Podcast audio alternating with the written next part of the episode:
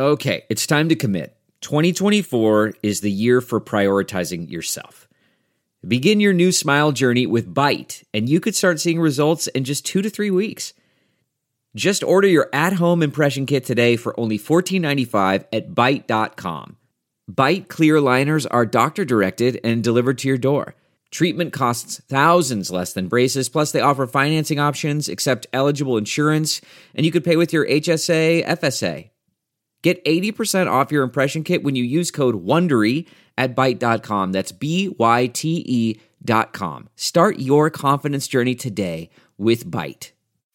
You can host the best backyard barbecue. When you find a professional on Angie to make your backyard the best around. Connect with skilled professionals to get all your home projects done well inside to outside, repairs to renovations. Get started on the Angie app or visit Angie.com today. You can do this when you Angie that. Palestinians are using Bitcoin to transact across borders. Good evening. I'm Bailey Reutzel, and this is Late Confirmation from Coindesk, bringing you the top stories from September 18th, 2018. On today's show, another stablecoin, this time anchored to the Japanese yen. And we'll take a look at a decentralized exchange that's adapting its underlying technology to allow merchants to accept payments in any Ethereum token. At the end of the show, I'll be joined by Coindesk reporter Leigh Cuen to speak about how Palestinians are using Bitcoin and what still remains a hurdle for them in adopting the cryptocurrency. But first, a word from our sponsor. Master Financial Technology online with the 10 week Oxford FinTech program, interacting with an international cohort of business leaders and over 60 guest experts. You'll gain a practical introduction to key financial technologies and their business applications. Find out more at oxfordexecfintech.com. Palestinian residents in the Gaza Strip and the West Bank are adopting Bitcoin for everything from sending money abroad to buying stocks in other countries and also shopping online. Politically and economically isolated from the rest of the world because of a longstanding conflict with Israel, Palestinians are finding cryptocurrency, especially Bitcoin, as a useful alternative. But there are still hurdles. For instance, no online crypto exchange works with Palestinian banks, and as such, the residents don't have easy on and off ramps into crypto. In reality, this means people put a lot of trust in their local crypto dealers. In addition to that, frequent power outages in the area make not only Bitcoin, but any electronic money system not always ideal. Nevertheless, the local enthusiasts, like those that are part of a nonprofit called Palestine Technopark, are optimistic. The Technopark hosted its first blockchain boot camp in early September, with 29 participants ranging from students to entrepreneurs to government officials. By the end of the five day boot camp, several developers were working on new applications to allow better access to Bitcoin in Palestine. Our reporter, Leigh Cuen, has been reporting on the story and will join us later to discuss. Next up, a blockchain fund backed by the government of the Chinese city of Hangzhou is planning to roll out a stablecoin pegged to the Japanese yen. Yao Yongjie, head of Grandshores Technology, said the company is planning to raise HK 100 million or 12.7 million dollars to help finance the project. Now the fund is seeking contributions in Tether from accredited investors outside of China. Grandshores recently got listed in Hong Kong via a reverse takeover of a Singapore construction firm called SHIS. Founding partners of the fund are already working with a mid tier bank in Japan for the project, although the name of that bank is not public yet. As Yao told Coindesk, in the future, the fund might also develop stablecoins anchored to the Hong Kong and Australian dollars as well.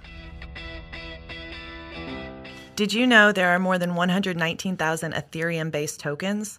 While most of those are used among small communities of enthusiasts or purely for speculation, Kyber Network hopes to make those tokens useful for something much broader, that being merchant payments. Kyber Network, which is best known for its decentralized exchange, is taking the technology that makes its DEX function and adapting that to purchases so that merchants can accept and then automatically convert, or users can convert and then pay with any Ethereum based token. The co founder and CEO, Loi Luu, calls it an on chain liquidity protocol. one allowing instant conversions between tokens through the use of liquidity providers that commit tokens and even ETH to a pool that can then be withdrawn from at any time. And this all happens on chain and doesn't rely on a trusted intermediary. According to Luu, quote, since the vast majority of interesting payment patterns and financial use cases require multiple token swaps between several parties, this mechanism is critical in enabling innovation in many classes of decentralized applications. End quote. If you're listening to this on Singapore Standard Time, then today is the first day of Consensus Singapore. We'll be recapping it on this program, of course, and covering it on our site, coindesk.com, as well as on our Twitter account. And if you are in the region and still haven't bought tickets, it's not too late. Register today at coindesk.com slash events or in person at the Marina Bay Sands. Bitcoiners and crypto enthusiasts of all kinds have another scenario to point to when asked why the technology can not only be revolutionary but also life saving. Palestinians in the Gaza Strip and the West Bank are using Bitcoin, one, because there's sometimes no other alternative, and two, because of the technology's resistance to censorship. This latter piece is especially important to Palestinians, a population with restricted access to the global economy amid the ongoing conflict with Israel. And here with us today is Coindesk reporter Leigh Cuen to tell us more about this growing use case for Bitcoin. Leigh, can you recount all the pain points your sources relayed to you as it relates to money movement or making payments? Okay. Um, yeah, so different Palestinian communities will have different pain points. For example, if you're living in Gaza, you could have some times where you only have a few hours of electricity a day, and the borders are really tightly controlled. So that's imports and exports for both things like hardware and for people, right? Like you can't get in or out.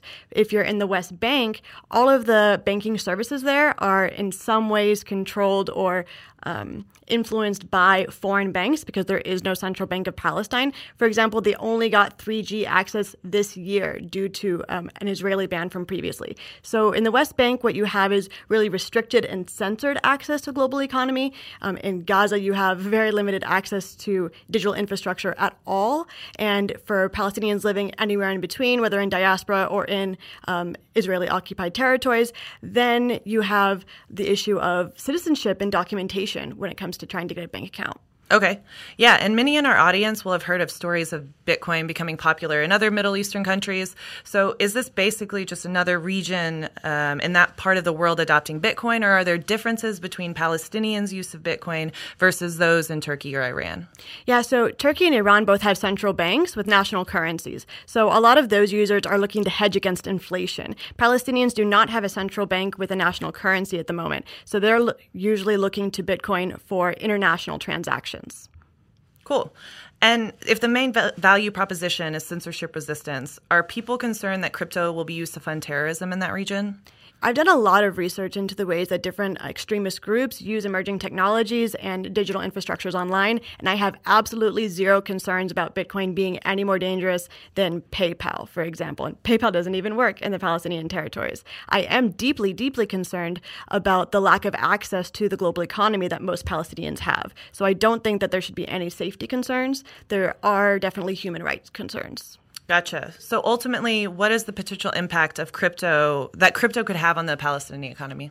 So, the biggest issue right now for the Palestinian economy is unemployment. In Gaza, it's above 43%. In the West Bank, it's above 18%. There is this huge pool of untapped, highly educated, often multilingual, um, unemployed people who could be receiving payments from abroad, working remotely, or able to sell their goods and services in ways that are less restricted than they are today if crypto became more widespread.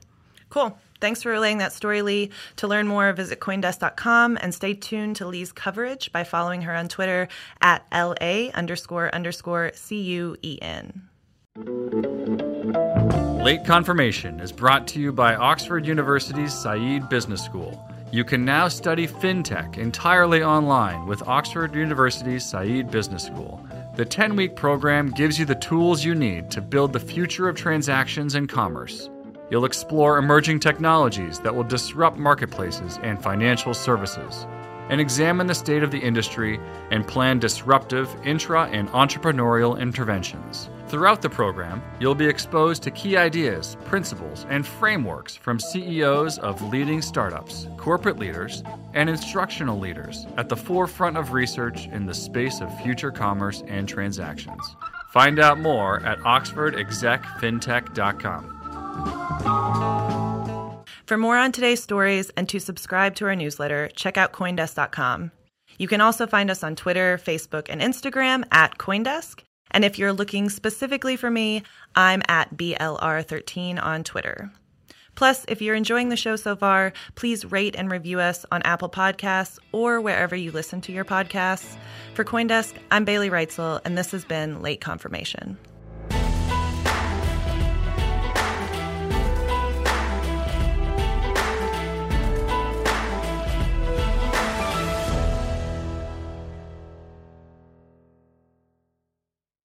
The Podglomerate, a sonic universe. You know how to book flights and hotels. All you're missing is a tool to plan the travel experiences you'll have once you arrive. That's why you need Viator. Book guided tours, excursions, and more in one place. There are over 300,000 travel experiences to choose from, so you can find something for everyone. And Viator offers free cancellation and 24 7 customer support for worry free travel. Download the Viator app now and use code Viator10 for 10% off your first booking in the app. Find travel experiences for you. Do more with Viator.